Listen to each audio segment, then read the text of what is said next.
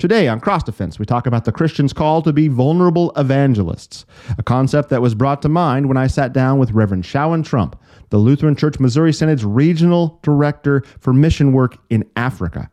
We also look at Acts 8, 1 to 4, and a bunch of other scripture verses. So open your Bible and let's get into it.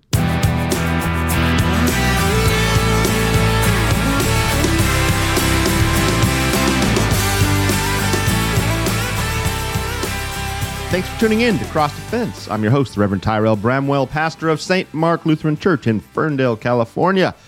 It's a pleasure to be with you. Thanks for spending the next hour with me as we get into today's topic vulnerable evangelists. Yes, we're talking about every single Christian out there because if you are a Christian, you are an evangelist.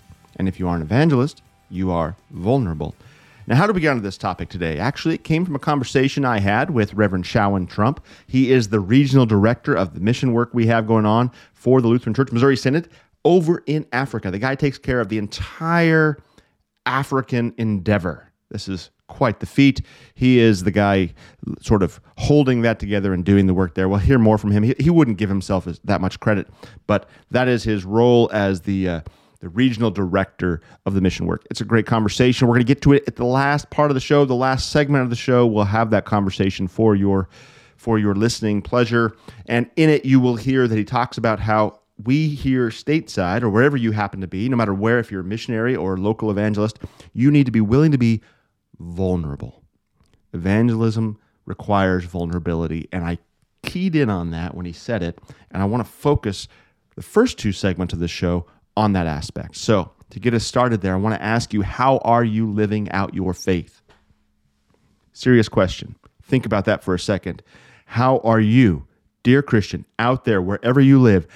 How are you living out your faith? How well you doing? Are you intentional about living out your faith, or are you just kind of, oh yeah, I'm a Christian. I was baptized, and uh, you know, my it's a, it's my family's identity. We're all just we're Christian. When someone asks, we say we're Christian, but I haven't really haven't really ever lived it out. I don't really even know what that would look like other than what I'm already doing. And what is it that you're doing? What are you doing? How are you living out your faith? Are you speaking Christ crucified for the forgiveness of sins, the gospel, to your neighbors? Are you spreading the gospel? We'll get to the Great Commission a little later in the show. But how are you living out your faith?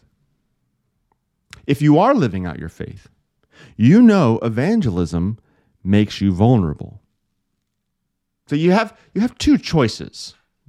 Well, as you'll see in a second, really only one, but let's pretend you have two choices. You can stop telling people about the justification we have in Christ crucified or or maybe don't start doing that if you haven't already. You can not tell people about Jesus. You can protect your proverbial hide, which is becoming a quite a temptation in our day and age to speak up about being Christian, puts a target on your back in our world. You can go with the flow, swim with the fish, keep your mouth shut. You can keep up with the unrepentant Joneses in the world who hate Jesus. Is that really an option? No, it's not. Or you can acknowledge your vulnerability as a Christian, called to follow your Lord, you can acknowledge that it makes you vulnerable in this world. And you can follow Jesus, whom the world hated, and so come to terms with the fact that by being his disciple, you too will be hated. So that's what we're doing here on Cross Defense. Every single episode, really. We talk about it, right? We excite the imagination we get you excited about being a Christian, about being in God's Word, about theology, and all the things that we do when we study Scripture. When we open this book and get into it, we equip our minds with it so that when we are out there speaking the truth of Christ crucified and we are assaulted for it in our vulnerability, we're prepared and we comfort the soul with Christ crucified so that we know no matter what the world launches at us, no matter what sort of assaults the devil throws at us, what darts are hitting us, we can be comforted with the good news that Jesus is our Savior. Okay, so we're doing that in every episode of Cross, Cross Defense, but we're also doing it specifically today as we look at the vulnerability of the Christian, of the evangelist. And it's a blast to be doing it. So thanks for tuning in. All right. As I said a minute ago, if you are a Christian, you are an evangelist. There's no two ways around it. Let me, for a second, read John 15, 18 to 25. I referenced it. This is where we get Jesus saying, He was hated before you. If you're being hated, know that He was hated first. We're going to read this scripture. And then we're going to jump to Acts 8, 1 to 4 for the rest of the show. We're really going to use that to drive the conversation as we look at the first Christians as they were persecuted and they were scattered and what they did in their vulnerable state. So, first, open your Bibles with me to John 15, 18 to 25, and we will read what Jesus said. If the world hates you, know that it has hated me before it hated you. Right out the gate if you're feeling your vulnerability, if you're experiencing persecution and hatred for living out your faith, know that the world hated Jesus before it hated you. If you were of the world, verse 19, the world would love you as its own. But because you are not of the world, but I chose you out of the world, therefore the world hates you. That's some comforting scripture right there, my friends. We all seek to be loved, to be liked, to be to be in the in crowd, to be one of the popular kids. But if the world loves you, that means you're part of the world. You're you're its own. If it hates you, that too has consequences. It hates you.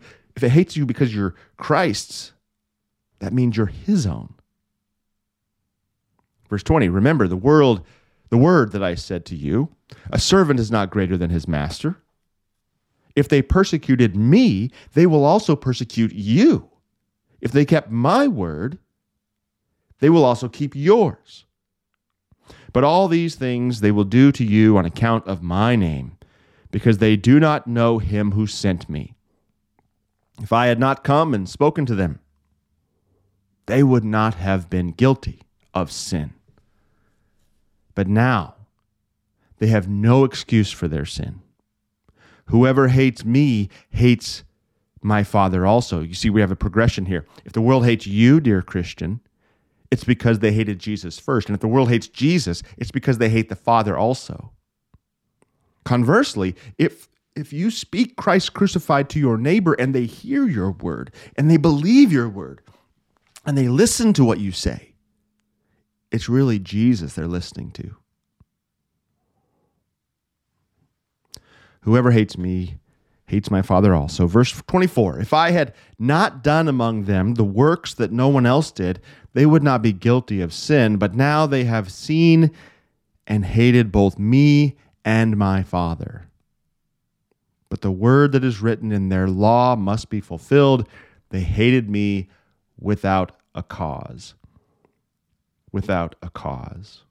And they hate us for a cause. They hate us because we're Christians, don't they? They hate you because you're a Christian. They want to persecute you because you follow Jesus. There are no two ways around it. Christians are vulnerable to the world's hatred. We should not fall to, to the temptation of sin to try to minimize that hatred by not speaking Christ crucified into the world, for not giving a reason for the hope that we have. Acts 8, 1 to 4. Flip there with me. Acts 8, 1 to 4. And there arose on that day a great persecution against the church in Jerusalem, and they were all scattered throughout the regions of Judea and Samaria, except the apostles. Devout men buried Stephen and made great lamentation over him, but Saul was ravaging the church and entering house after house. He dragged off men and women and committed them to prison. Now those who were scattered went about preaching the word. persecution, this is before Saul becomes Paul, right? This is very early in the apostolic church. The earliest of Christians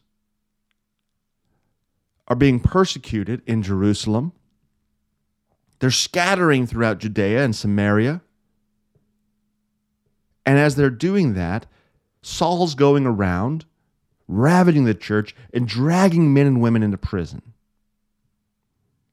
So persecution causes Christians to scatter.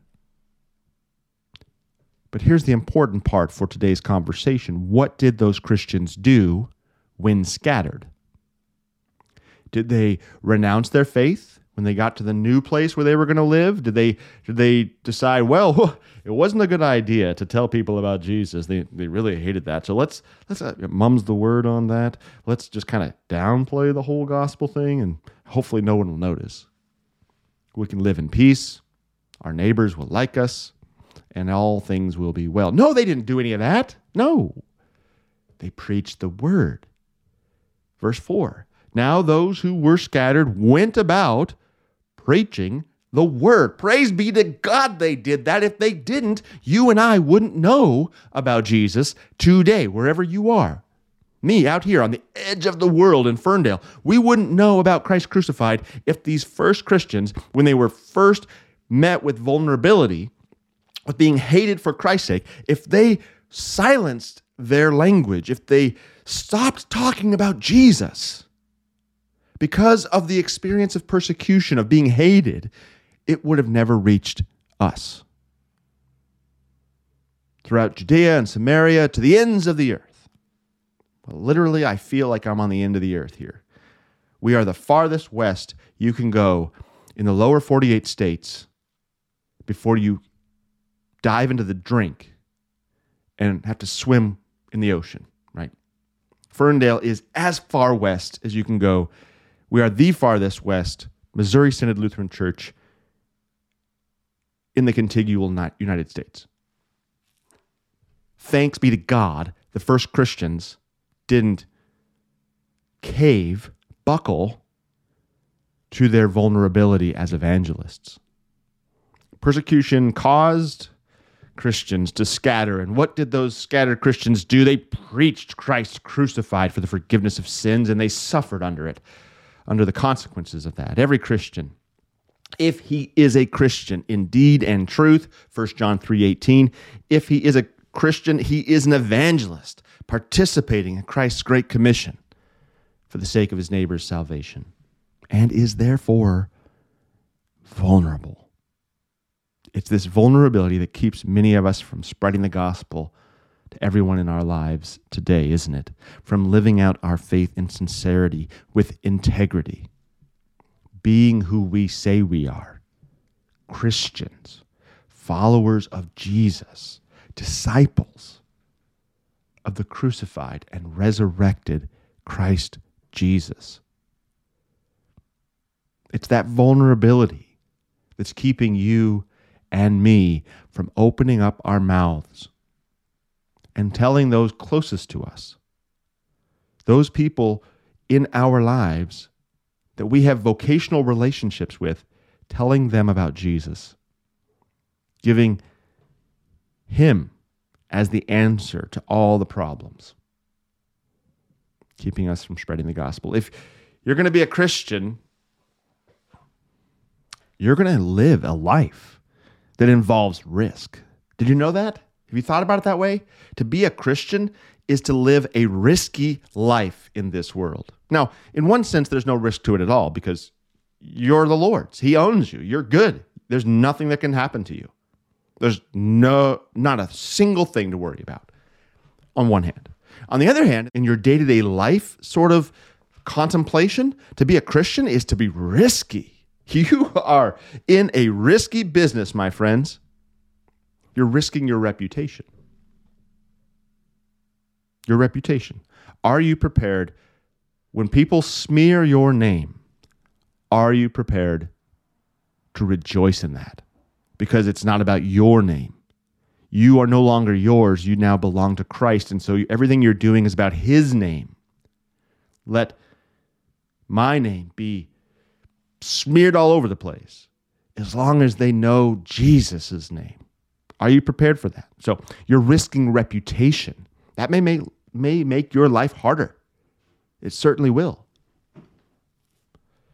Are you prepared for risking relationships with friends and family? Literally being shunned by those closest to you because you're a Christian and because you speak up in conversation with those closest to you and the words you speak come from scripture. You're going to be hit with what they always do. They're going to call you judgmental. They're going to call you uh, pietistic, holier than thou, hypocrite. These sorts of words. Are you ready for it?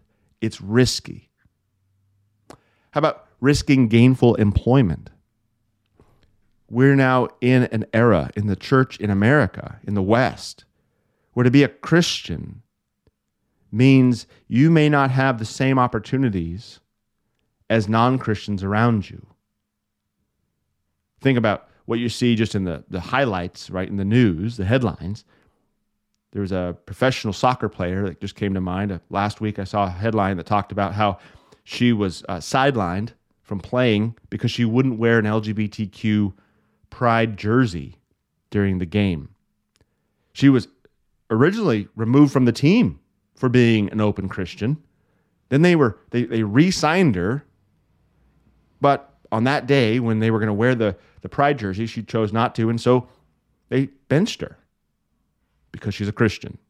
Are you prepared for risking your employment and what you do in this life for Christ? Risking persecution, real persecution, being hated for Jesus risking life or limb in other parts of the world.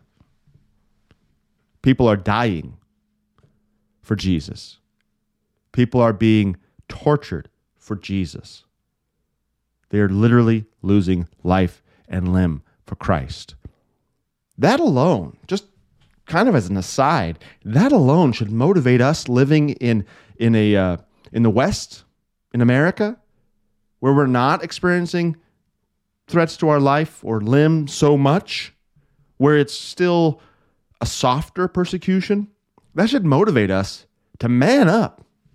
We got brothers and sisters in the faith, people we will meet in heaven who are losing their heads, who are dying for Christ.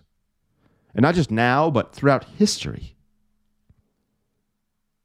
I want to be able to hold up my head shake those people's hands. I, I don't know how that's going to work out in heaven, but you know what I'm saying. That should be a motivator. That's why we look to the saints, not because their works do anything for us as far as meritorious, you know, salvation, but they are motivation and inspiration on how to live a Christian life as a vulnerable evangelist. All right, we're going to take a break right there. We'll be right back to look at Acts 8, 1 to 4 in some depth. Don't go away.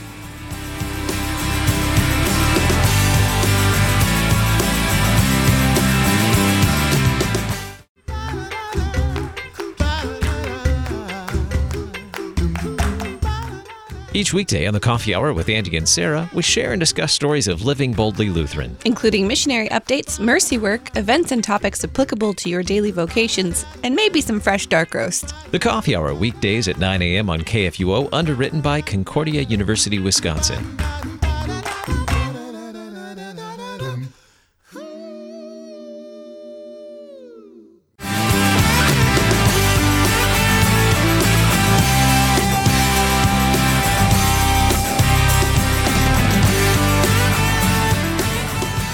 Welcome back to Cross Defense. For the break, we were looking at how being Christian is risky business. And that is not a reference to Tom Cruise's movie.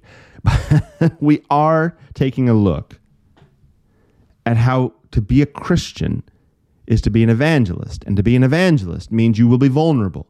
To be a Christian is to be hated by the world because the world hates Jesus. You were not given the light of Christ in your baptism so that you could take that light off of its lampstand and hide it under a bushel. You were not given the light of Christ that has come into this dark world to shove it into your pocket. You are meant to have that light out so everyone sees it. You are not meant to hide your Christianity, to keep it on the down low so that you don't experience persecution to hope no one notices so that you don't experience persecution and hatred. And that's what too many of us are doing. We do this even in our own families where we should feel safe to speak up. We don't even want to tell our families, our children, our grandchildren, our, our parents, our grandparents, our spouses that we're Christian. We want to pretend we're not by not talking about it. Because what's it going to do if we talk about it? Well, it may upset someone. We may cause drama and trouble in our families. Well, what did Jesus say about that? He comes not to bring peace, but a sword. He will divide families father against son, daughter against mother in law, so on and so forth. We are to shine the light of Christ. Reverend Dr. Robert Kolb, Professor Emeritus of Systematic Theology at Concordia Seminary in St. Louis, Missouri, puts it this way in his great book, Speaking the Gospel Today. This is what he has to say. The fact is, believers do not have the choice of witnessing or not. As we, we mentioned in the opening, you have two choices, but not really. Believers do not have the choice of witnessing or not. They only choose whether to witness better or less effectively. So, do you want to be an effective witness for Christ or a less effective witness for Christ? Because that's really the option you have. And who wants to do something poorly? No, we want to do something well. If people know, Kolb says, Reverend Kolb says. If people know that we are Christians, they are always and easily noticing and evaluating what Jesus means to us. So if, if you are bearing the name of Christ, if people know in your community that you are a Christian, that you go to such and such church, that you go to St. Mark Lutheran Church in Ferndale, they are going to pay attention to how you behave. And if you are behaving like they are, What's the big deal? Why should I go to that church? But if you are behaving like Christ would have you behave, you're going to draw their attention. You're, you might draw their attack, but you also will draw a reason for the apologetics of making a defense for your faith, giving them a reason when they say, Hey, why do you behave the way you do? Is it because you say you're a Christian? Tell me more about that. And you can say, Yeah, let me tell you about this Jesus guy. He saved me by dying on the cross. Come hear more. Reverend Kolb continues If they do not know we're Christians, they get to know quite quickly as we become acquainted what is of ultimate worth to us. So they're going to get to know you and they're going to get to know what is the most valuable thing in your life what the ultimate source of our identity, security, and meaning is, Reverend Kolb says. So it is that God's design for human creatures, that's God's design for human creatures. There can be no doubt that God wants his Christian people to speak his word above all to bring that good news of new life in Jesus Christ to those who are writing their own bulletins and guidelines for a life which is dying. God wants us to help inform our neighbors, to tell them the good news of life in Christ. Because they're operating according to a dying world one that thinks in a, in a certain way because it is on the road to death. And then we come along and say, hey, bud, look at this. There is a road to life. Let me share it with you. Reverend Kolb continues The living voice of the gospel in our mouths is the very power of God for the salvation of fallen human creatures. Romans 1:16. And what is Romans 1:16? Let me let me read it for you. For I am not ashamed of the gospel, For it is the power of God for salvation to everyone who believes, to the Jew first, and also to the Greek. And Reverend Kolb continues He has placed, God has placed this power into the hands of all his disciples. Matthew 16, 19, Matthew 18, 18, and John 20, 23. We, we find it hard to bring up Jesus today, don't we? We've been told time and time again that old American proverb that we're not supposed to talk about religion and politics. Brother, sister, we need to get over that.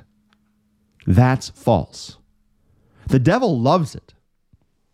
Oh, Christians believe it's not acceptable to talk about the most important topic in all the world, the only important topic, the life saving topic Jesus crucified for the forgiveness of sins. Victory's mine, the devil says.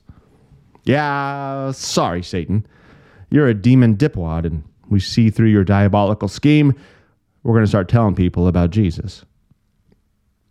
As C.S. Lewis said in God in the Dock, we must show our Christian colors if we are to be true to Jesus Christ. We cannot remain silent or concede everything away. We have to be willing to be vulnerable, show our colors, fly our flag, the flag of Christ's flesh hanging on the cross for our forgiveness. Instead of just remaining silent and conceding everything to the enemy and to those who he has captured especially today, my friend, this idea of flying our colors, making known our Christian colors, we are in an age. I don't know if you've noticed this. Everyone is virtue signaling, everyone is flying their colors. Perhaps, except maybe not us. Christians are afraid to speak up too often than not, more often than not. Why? we have the victory. We know the end of the story. Fly your colors. Let the world know about Jesus, about how you've been baptized into his death and resurrection, how he gives you his body and blood each and every time you come to his altar to forgive you of your sins. Fly Christ crucified for all to see. Take the blows, be hated, be persecuted. Let Christ win because he has already won. All right, let's break down Acts 8 1 to 4 for just a minute. And there arose on that day a great persecution against the church in Jerusalem. This is a megas, diogmas, epitone, ecclesion.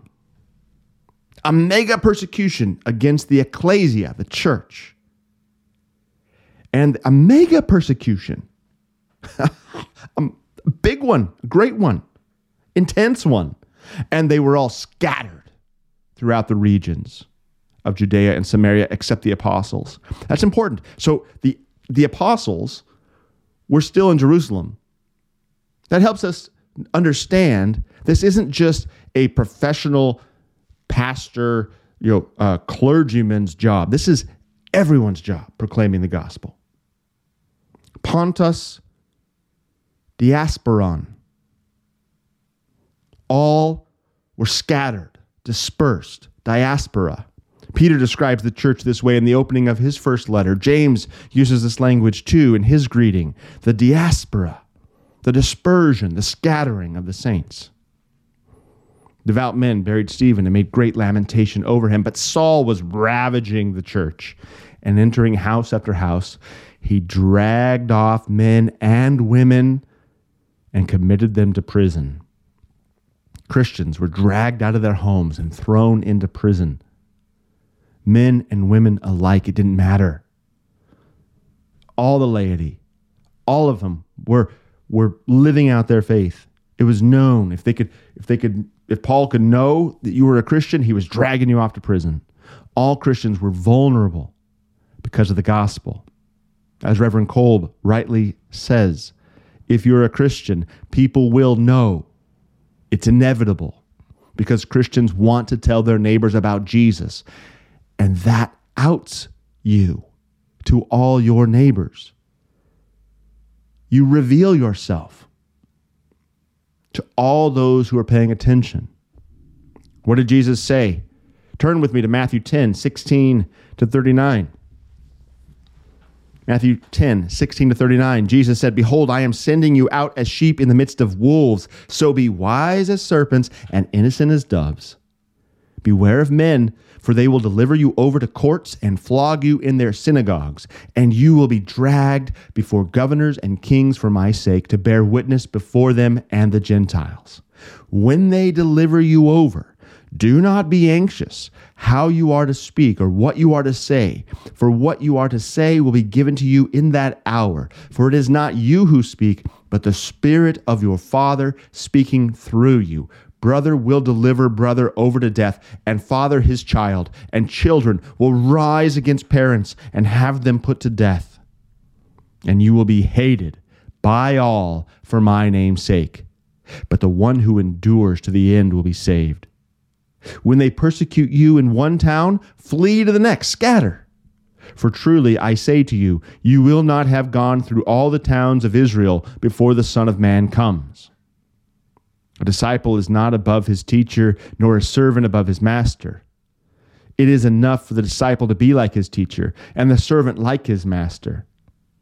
If they have called the master of the house Beelzebul, how much more will they malign those of his household? So have no fear of them. For nothing is covered that will not be revealed, or hidden that will not be known. What I tell you in the dark, say in the light. And what you hear whispered, proclaim it on the housetops. And do not fear those who kill the body, but cannot kill the soul. Rather, fear him who can destroy both soul and body in hell. That's God, my friend. Are not two sparrows sold for a penny? And not one of them will fall to the ground apart from your Father. But even the hairs of your head are all numbered. Fear not, therefore. You are of more value than many sparrows. So everyone who acknowledges me before men, I also will acknowledge before my Father who is in heaven. But whoever denies me before men, I also will deny before my Father who is in heaven. Do not think that I have come to bring peace to the earth. I have not come to bring peace, but a sword. For I have come to set a man against his father, and a daughter against her mother, and a daughter in law against her mother in law. And a person's enemies will be those of his own household. Whoever, whoever loves father or mother more than me is not worthy of me, and whoever loves son or daughter more than me is not worthy of me. And whoever does not take his cross and follow me is not worthy of me. Whoever finds his life will lose it, and whoever loses his life for my sake will find it. Acts 8 4 now, those who were scattered, diasparentes, dispersed, went about preaching. Euangelizomai. Oh, mispronounced it. Euangelizomenoi. it's Greek to me. We have our gospel word here, euangelion. That's the Greek word for good news, the euangelion. It's the word that gives us evangelical, evangelism, evangelize. Those who were scattered didn't seek refuge from their persecutors. They didn't hunker down and hide out of the way. They weren't stopping their, their speaking about Jesus. No, they, they scattered, and while they scattered, they went about doing what they were doing in the first place evangelizing. Evangelion. Evangelizomenoi. Preaching the word. Ton logon, the logos, the word. And what does John tell us about the word in John 1? In the beginning was the word, And the Word was with God, and the Word was God. And the Word became flesh and dwelt among us. And we have seen his glory, glory as of the only Son from the Father, full of grace and truth. Mm. Can I tell you something, my friend? God is aware that Christians are vulnerable when they evangelize. Matthew 10 makes that clear, right? And so does the rest of Scripture and the entire history of the church, the martyrdom of our Christian ancestors, fanned the flame of faith and spread the gospel throughout the world. As they were persecuted, they scattered, and as they scattered, they preached God's good news. They evangelized their neighbors. Philippians 1 12 to 14. Listen to what Paul says. I want you to know, brothers, that what has happened to me has really served to advance the gospel, so that it has become known throughout the whole imperial guard and to all the rest that my imprisonment is for Christ. And most of the brothers, having become confident in the Lord by my imprisonment, are much more bold to speak the word without fear. Jesus' Great Commission, Matthew 28 16 to 20, are marching orders as church. Now the 11 disciples went to Galilee, to the mountain to which Jesus had directed them. And when they saw him, they worshiped him, but some doubted. And Jesus came and said to them, All authority in heaven and on earth has been given to me. Go therefore and make disciples of all nations, baptizing them in the name of the Father and of the Son and of the Holy Spirit, teaching them to observe all that I have commanded you. And behold, I am with you always to the end of the age. This is what the church does. It's what makes us vulnerable. We're going to take a break right here. Hang on to that. We'll be right back you're listening to Cross Defense.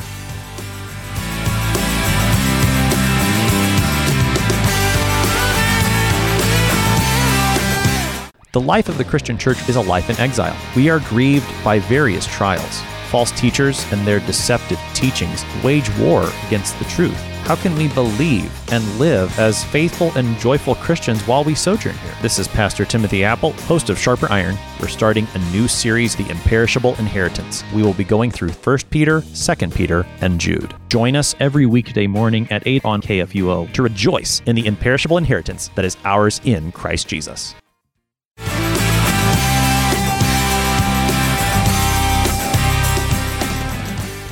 Scripture is chock full of what we can expect as vulnerable evangelists, aka Christians, and that is hatred from the world. In last week's show, we briefly referenced Acts 5:29 as Jael rightly obeyed God rather than men. Remember the tent peg that she drove into Sisera's temple? The verse that we reference there is pertinent to today's conversation too. Jael was obeying God rather than men we do the same. The apostles succinctly confess that. Well, in Acts 5 17 to 33, roughly, we get the, the longer pericope, and, and we're going to reduce it to that for the sake of time today. You can certainly go beyond um, in both directions for some more context. And so here's, here's where we are in Acts 5 17. But the high priest rose up, and all who were with him, that is the party of the Sadducees, and they were filled with jealousy toward the apostles, preaching Christ crucified, doing miracles in the name of Jesus. And they arrested the apostles and they put them in the public prison.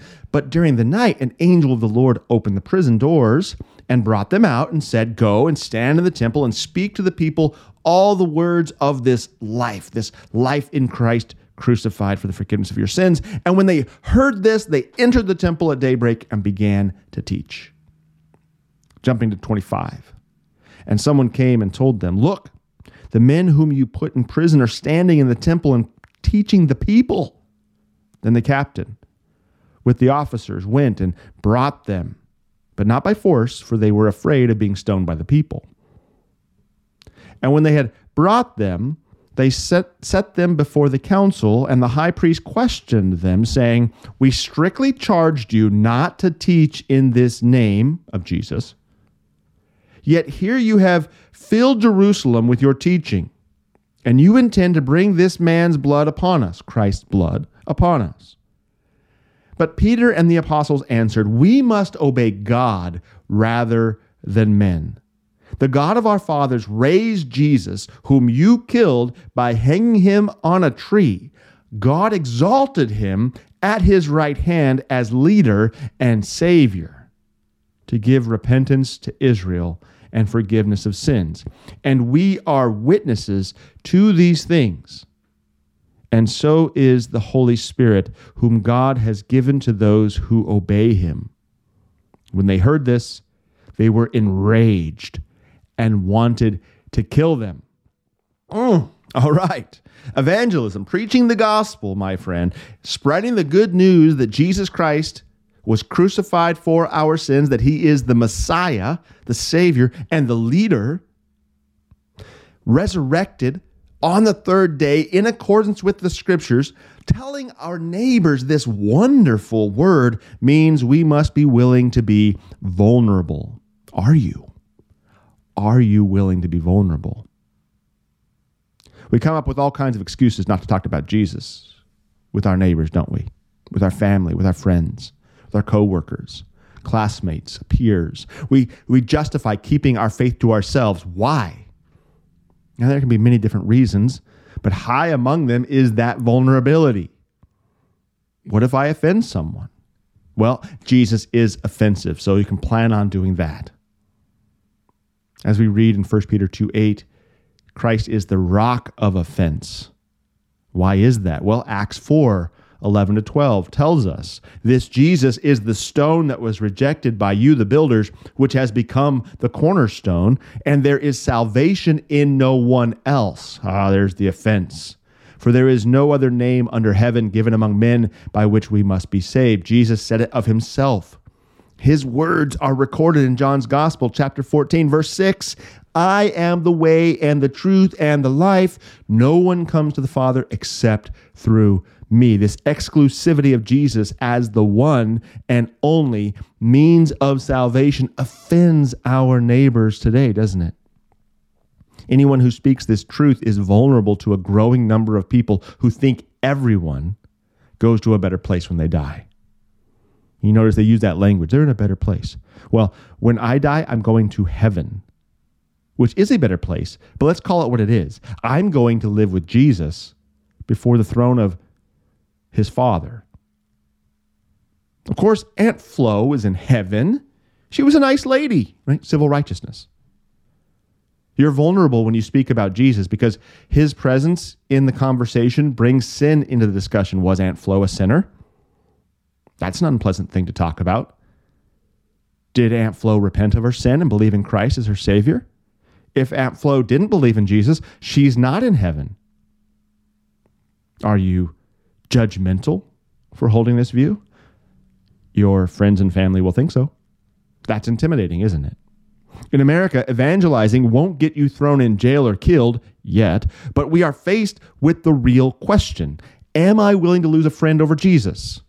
Am I willing to be blacklisted by my family, by my peers? To be sure, some of the fears we have are hypothetical. Keep that in mind. Some of these are just in your mind. You're psyching yourself out before you even get started. But the Holy Spirit has called you by the gospel, enlightened you with his gifts, sanctified, and kept you in the true faith. We're never risking much. Not when you think about it. Who's with us? God. We have his Spirit. In his Christian church, he daily and richly forgives all your sins and the sins of all believers. On the last day, he will raise you and all the dead and give eternal life to all of us who believe in Christ Jesus. This, this, my friend, is most certainly true.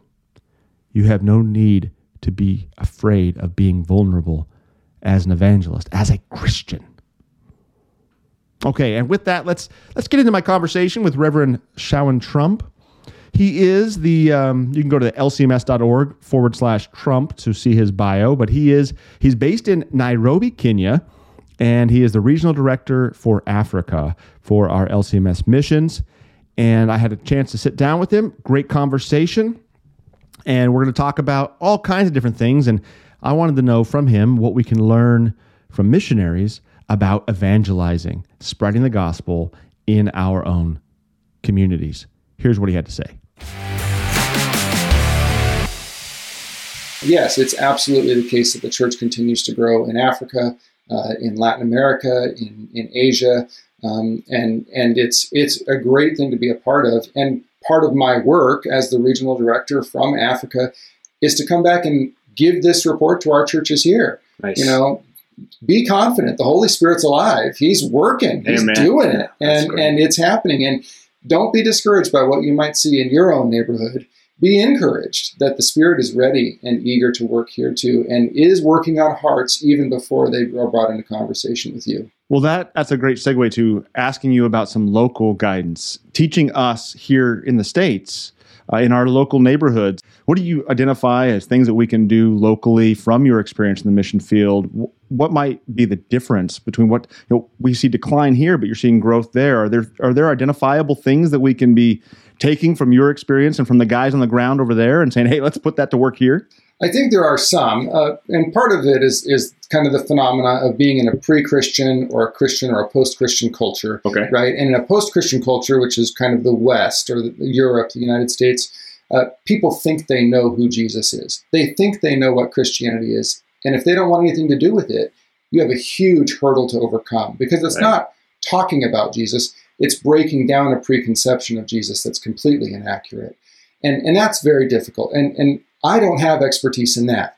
I come from the pre-Christian or, or the even the nominally Christian cultures. You know, that's where we're working, um, and in those places, people don't have something that you have to overcome first. Okay. People are willing to talk about it. So um, I remember a time I was on the coast of Kenya, which is about 99% Muslim, and we were doing a medical outreach there. So there was a, a medical facility set up short term for one week, and we were inviting people from the community to come. And so the day before it started, we went out into the community with church members and leaders of the church and just went door to door to invite people. And it was during Ramadan, it was during the holy month of Ramadan, and we're in a 99% Muslim community, and we are Christians walking out into people's yards and calling out and asking if we can have a conversation with them. And we could. That, that's the difference. We could. So they were happy to receive us as visitors, and we could we could pray with them. We could share a little bit of who we were, what we were doing, why we were doing it. Ask if we could say a blessing for them in their home. Ask if we could share some scripture with them. And every experience I had in that uh, that time of outreach was was warmly welcomed. There was one family that said, "We're not comfortable with you praying with us right now, but we want to hear from you." Um, so even there, the gospel had a chance to go forth and be heard. Um, and I, I think that's part of what what we see here in our backyard in the United States. Um, we're in a situation where it's hard to talk about religion. It's hard to talk about faith. It's one of those those topics that people shy away from. And I think overcoming that hesitancy is something that we can do, right? Because what gives us the hesitancy? It's it's that we don't want to be embarrassed, or we don't want to embarrass someone else, or we don't want to offend someone else. Well, those are kind of connected to pride, you know, those things. And that's that's not our embarrassment to worry about.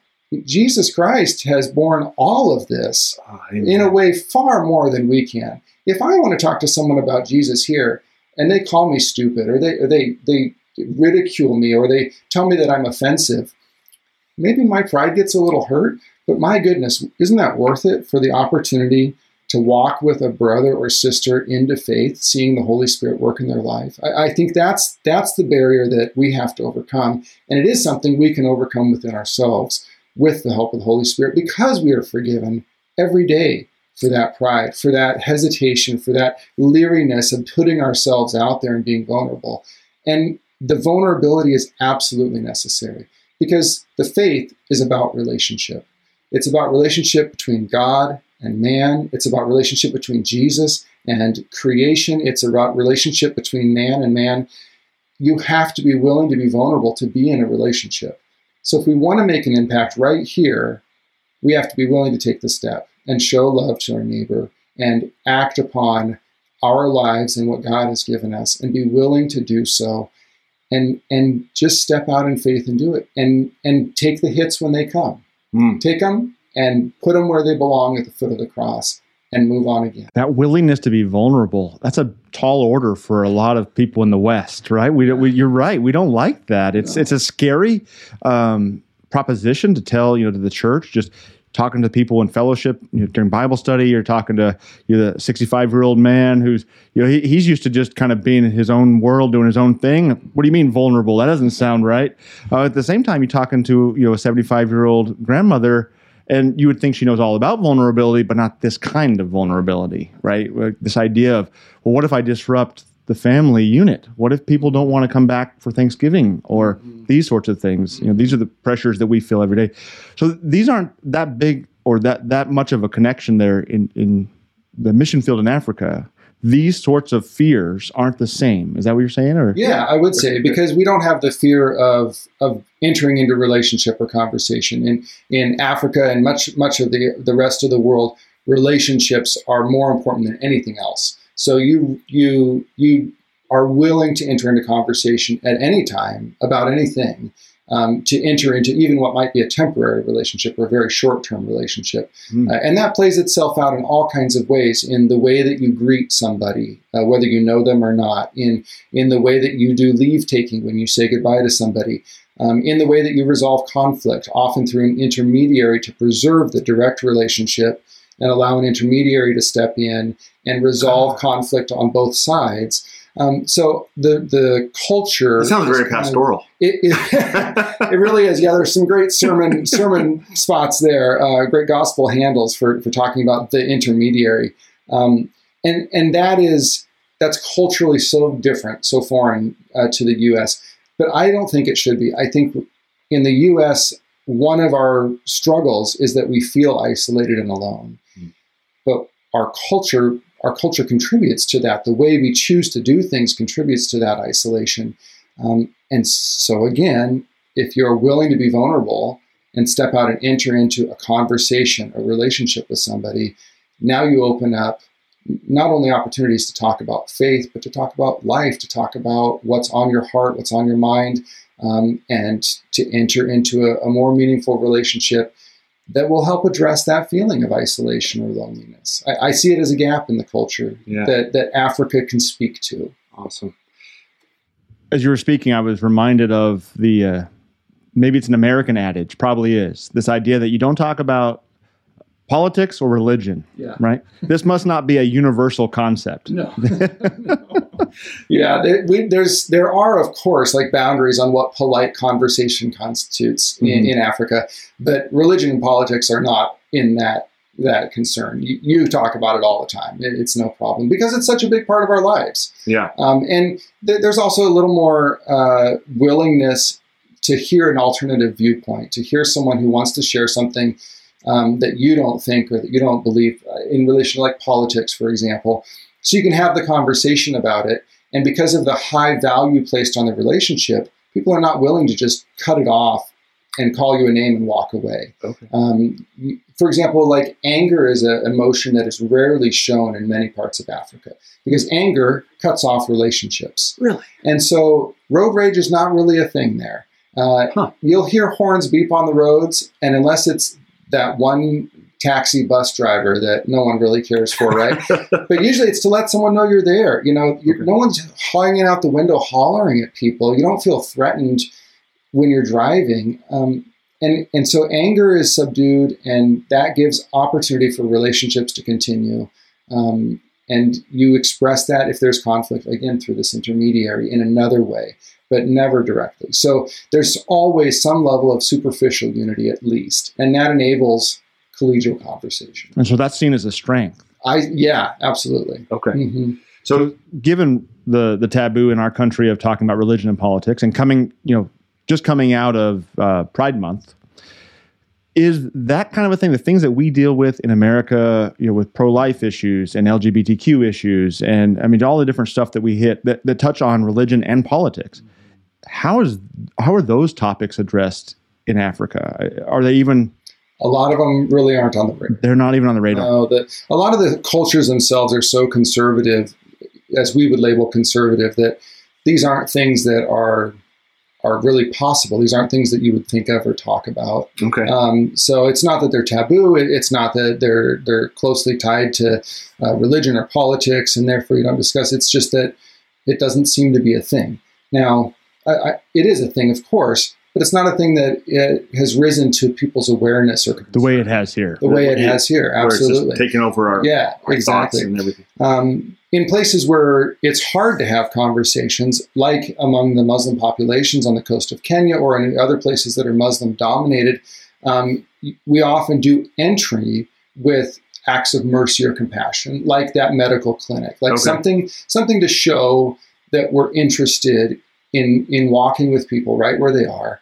Um, there's not a lot of benefit in standing on the street corner with a megaphone and just blasting something. People want to know that there's something behind it. And so we often do use acts of compassion or mercy as an entrance, but always tightly connected to word and sacrament ministry. So love somebody, show your love, and then make sure there's a strong connection there to the church, to the presence of the church, as small or fledgling as it might be in that kind of context. Um, that that is a strong emphasis for the LCMS as a whole. Yeah, this is stuff that we do here locally too, right? I mean, stateside. Exactly. This is one of the mission priorities that the Synod has Right. chosen is more, uh, acts of mercy in close connection, in close proximity to word and sacrament ministry. So, so we, we do these things out of a local congregation, out of a church building, um, in the with the support of the local church, and always pointing back to this is your pastor, this is your evangelist from your community that the Lord has put here to work with you, to walk with you long term, long after I've come and, and gone.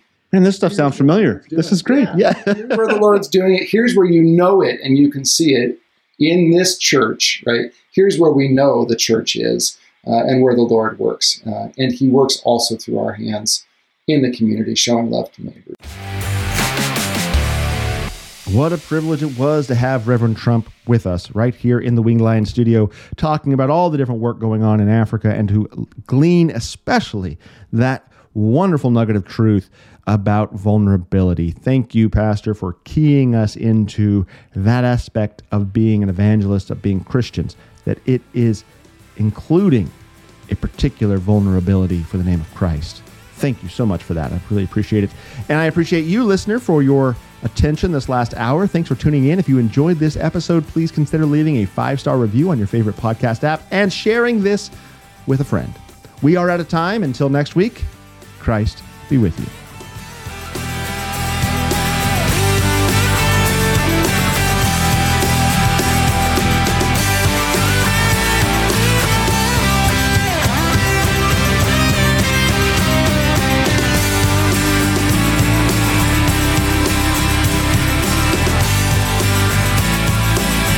Cross Defense is a production of KFUO Radio.